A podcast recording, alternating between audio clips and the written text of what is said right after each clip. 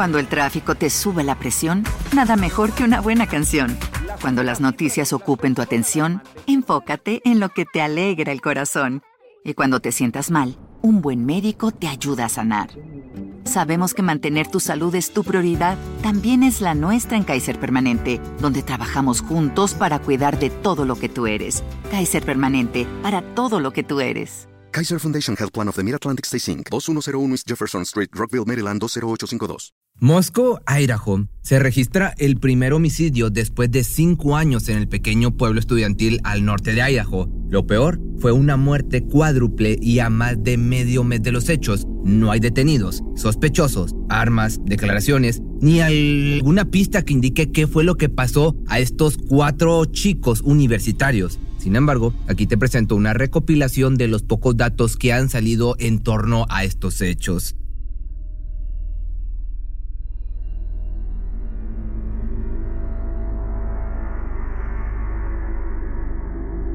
Kaylee Goncalves, Madison Morgan, ambas de 21 años, Ethan Chapin y Shana Kernodle, de 20, eran estudiantes de la Universidad de Idaho. Vivían en una residencia cercana fuera del campus en Moscú, una ciudad universitaria de unos 25 mil habitantes. Además, tenían otros dos compañeros de cuarto en su residencia, que era un departamento de tres pisos y seis habitaciones. El sábado 12 de noviembre pasado, de cuando estoy grabando esto, Goncalves publicó una serie de fotos en su Instagram con la leyenda Soy una chica afortunada de estar rodeada de estas personas todos los días. Una de las fotos muestra a esta mujer junto con las otras tres víctimas y dos amigos más, parecían estar disfrutando su juventud, lo común de los universitarios. Chapin era estudiante de primer año y miembro de la fraternidad Sigma Xi, mientras que Goncalves era estudiante de último año con especialización en estudios generales y miembro de la hermandad Alpha Phi, mientras que tanto Kernodle como Morgan eran miembros de la hermandad B Beta Phi, ambas con especialización en marketing. La primera era estudiante de primer año y la segunda de último.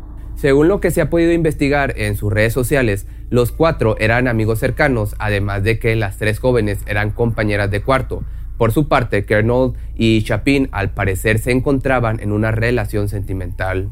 El domingo 13, Morgan y Goncalves salieron de un bar del pueblo alrededor de la una de la mañana y se dirigieron a un food truck, es decir, esos camionetas grandes ambulantes en donde puedes pedir comida. Ahí se quedaron aproximadamente 10 minutos en lo que recibían su comida. En las grabaciones de la cámara de seguridad del local se puede observar a las dos chicas platicando y riendo entre sí y con los demás jóvenes a su alrededor. Asimismo, en las imágenes se observa cerca de ellas un hombre encapuchado que se ve algo sospechoso, sobre todo porque solo estaba viendo a las mujeres y cuando se va, el sujeto la sigue con la mirada. No obstante, a los pocos días fue reconocido por las autoridades y él se puso a entera disposición para cooperar con la policía. Además de que Joseph Woodall, dueño del pequeño restaurante, dijo que las dos estudiantes no parecían estar en riesgo o en peligro de alguna forma, por lo cual fue descartado de ser sospechoso, así que la investigación iniciaba desde cero nuevamente. Chapin y Kernodle, quienes habían pasado la madrugada del sábado en una fiesta de su campus, y Morgan junto con Goncalves, después de haber pedido un Uber, regresaron a la casa alrededor de las 2 de la madrugada. Aproximadamente a mediodía del domingo, el 911 recibió una llamada que hasta el día de hoy se sigue manteniendo en anonimato, en la cual se atendió un reporte en una casa en King Road en Moscow debido a que una persona aparentemente se encontraba inconsciente. Cuando los agentes llegaron al lugar, encontraron a los cuatro amigos universitarios llenos de rojo y sin vida, ya sabes a qué me refiero con rojo. Era una escena impresionante, pero había que iniciar la investigación de inmediato. Los detalles de lo que ocurrió en la casa en las primeras horas de ese día siguen siendo escasos, aunque la policía ha señalado que no había signos de entrada forzada ni daños en la propiedad. El lunes 14 la policía también clausuró el campus universitario, además de que la Universidad de Idaho emitió una alerta a los estudiantes para que se mantuvieran alejados del área y se refugiaran en el lugar, diciendo lo siguiente. La policía de Moscú está investigando un homicidio en King Road, cerca del campus. Se desconoce el sospechoso en este momento. Manténganse alejados del área y refúgiense en donde estén. No obstante, tan solo una hora después, la orden para estar en guardia se levantó y las autoridades informaron que no existía ninguna amenaza que, comprometiera a la población, sobre todo porque los detalles eran limitados y que nadie estaba bajo custodia, aunque sí sugirió que las personas estuvieran alertas para cualquiera que pudiera parecer sospechoso. Asimismo, el capitán de la policía de Moscú comentó a un periódico local llamado The Idaho Statesman que los cuatro estudiantes eran considerados víctimas y no sospechosos de los homicidios, descartando así la posibilidad de un asesinato-suicidio, y explicó que, por lo tanto, se estaba en la búsqueda de él o los sospechosos. El martes 15 los agentes de Moscú sacaron un nuevo comunicado informándole al pueblo que aparentemente en los hechos se había utilizado un arma afilada como un cuchillo o alguna hoja de navaja. Sin embargo, aún no se había localizado físicamente la herramienta empleada. De igual forma, declararon que, según la poca información de la investigación preliminar, se creía que había sido un ataque aislado y no se sospechaba que se tratase de algún tipo de asesino en serie, por lo que el pueblo podría estar seguro que no corría ningún riesgo letal. Añadieron que las chapas no parecían haber sido forzadas, al contrario, estaban casi seguros de que el responsable conocía a las víctimas, ya que para entrar se necesitaba poner un código en la puerta y al estar intacta debió haberse sabido la contraseña. A pesar de esto, seguían habiendo más preguntas que respuestas. Para el siguiente día, el jefe de policía James Fry realizó la primera conferencia de prensa del departamento sobre el caso y reiteró que seguían sin encontrar algún sospechoso. Igualmente, se retractó de las garantías de que nadie está en riesgo.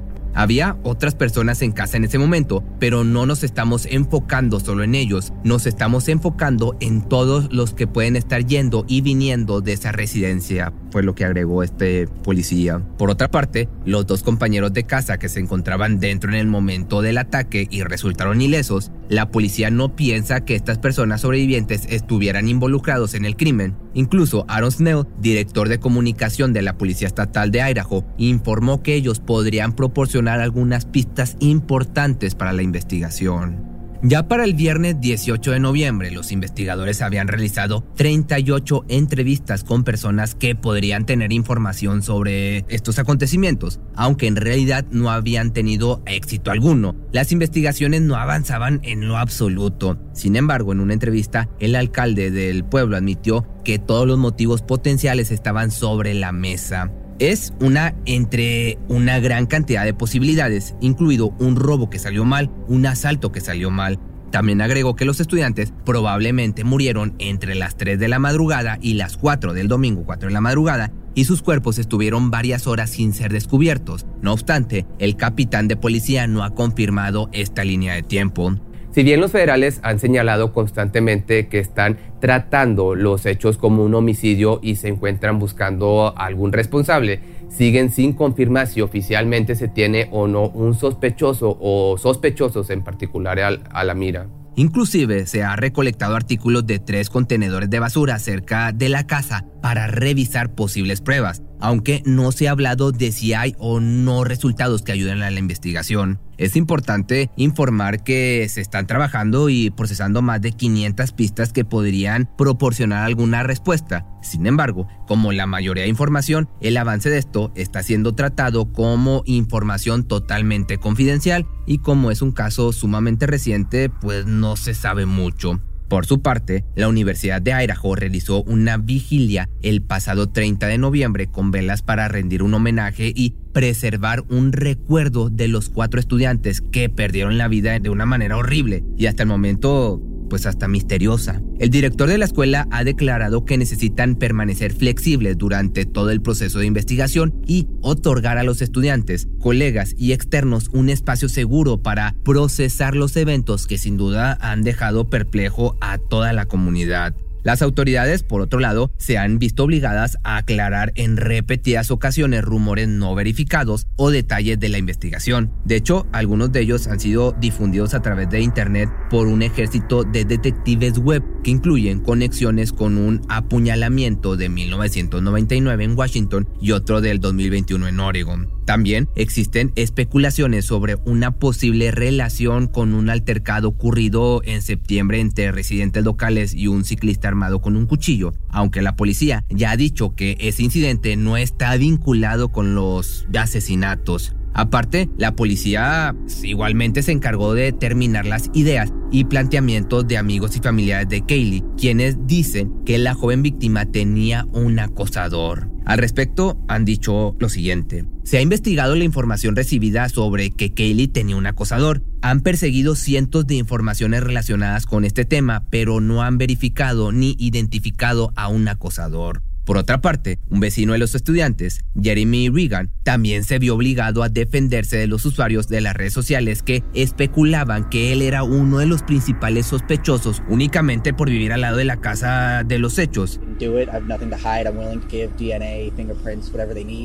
Como te puedes imaginar, los familiares de las víctimas se encuentran igual de confundidos, asustados y enojados que el resto de las personas conscientes de la situación, incluyéndonos seguramente nosotros. Ellos tan solo desean saber la verdad para poder tener un cierre a toda esta pesadilla. Han comentado que les parece increíble que las autoridades no hayan podido bajar nada ni a nadie que pueda ser el responsable de arrebatarles a sus hijos están completamente inconformes con las actividades policiales y el gobierno en general de Idaho. Han llegado a pensar que hay cosas que no han querido decirles. Pero, ¿por qué? ¿Qué habría de ocultarse? Siguen igualmente pendientes del caso. No han dejado pasar ni un solo día en el que no busquen pistas y respuestas. Han afirmado que no se cansarán hasta obtener justicia y una explicación de qué fue lo que pasó con los jóvenes, que seguramente con el tiempo lo van a obtener. Por otra parte, hay especulaciones sin respaldo que solo logran aumentar los temores de la comunidad y difunden hechos falsos, por lo que la policía ha invitado al público a no crear rumores y esparcir el pánico colectivo para que las investigaciones puedan agilizarse y llegar a la respuesta que todo un país desea conocer. Además, recalcan que lo único verídico y en lo que deben creer es en los comunicados oficiales del Departamento de Policía y no en los rumores de las redes sociales. Pero aquí es donde yo te pregunto, ¿qué crees que es lo que pasó? La realidad es que es uno de los casos que más incógnitas ha presentado y ha sido muy difícil tener una buena investigación debido a que en realidad no existen muchas pistas Por último, recordar cómo lo ha hecho el FBI, que cualquier persona que tenga información sobre los homicidios debe llamar al Departamento de Policía de Moscú al 208-883-7054 quién sabe y a lo mejor tú que me estás viendo sabes algo y puedes aportar a la investigación que cuando salga más información o cuando se llegue a una conclusión, se atrape los responsables, seguramente te haré una segunda parte. Si te gustó este video no olvides seguirme en el otro canal que tengo con test misterios que se llama Muchos más misterios, te va a aparecer aquí la cintilla y también en mi página nueva de Facebook que me encuentras como Pepe Misterio MX. Cuando el tráfico te sube la presión, nada mejor que una buena canción. Cuando las noticias ocupen tu atención, enfócate en lo que te alegra el corazón. Y cuando te sientas mal, un buen médico te ayuda a sanar. Sabemos que mantener tu salud es tu prioridad, también es la nuestra en Kaiser Permanente, donde trabajamos juntos para cuidar de todo lo que tú eres. Kaiser Permanente, para todo lo que tú eres. Kaiser Foundation Health Plan of the Mid-Atlantic Stay Inc. 2101 East Jefferson Street, Rockville, Maryland 20852. ¿No se merece tu familia lo mejor? Entonces, ¿por qué no los mejores huevos? Ahora, Egglands Best están disponibles en deliciosas opciones. Huevos clásicos, de gallina libre de jaula y orgánicos de Egglands, que ofrecen un sabor más delicioso y fresco de granja que le encantará a tu familia. En comparación con los huevos ordinarios, Egglands Best contiene la mejor nutrición como 6 veces más vitamina D, 10 veces más vitamina E y el doble de omega 3 y B12. Solo Egglands Mejor sabor, mejor nutrición, mejores huevos. Visita egglandsbest.com para más información.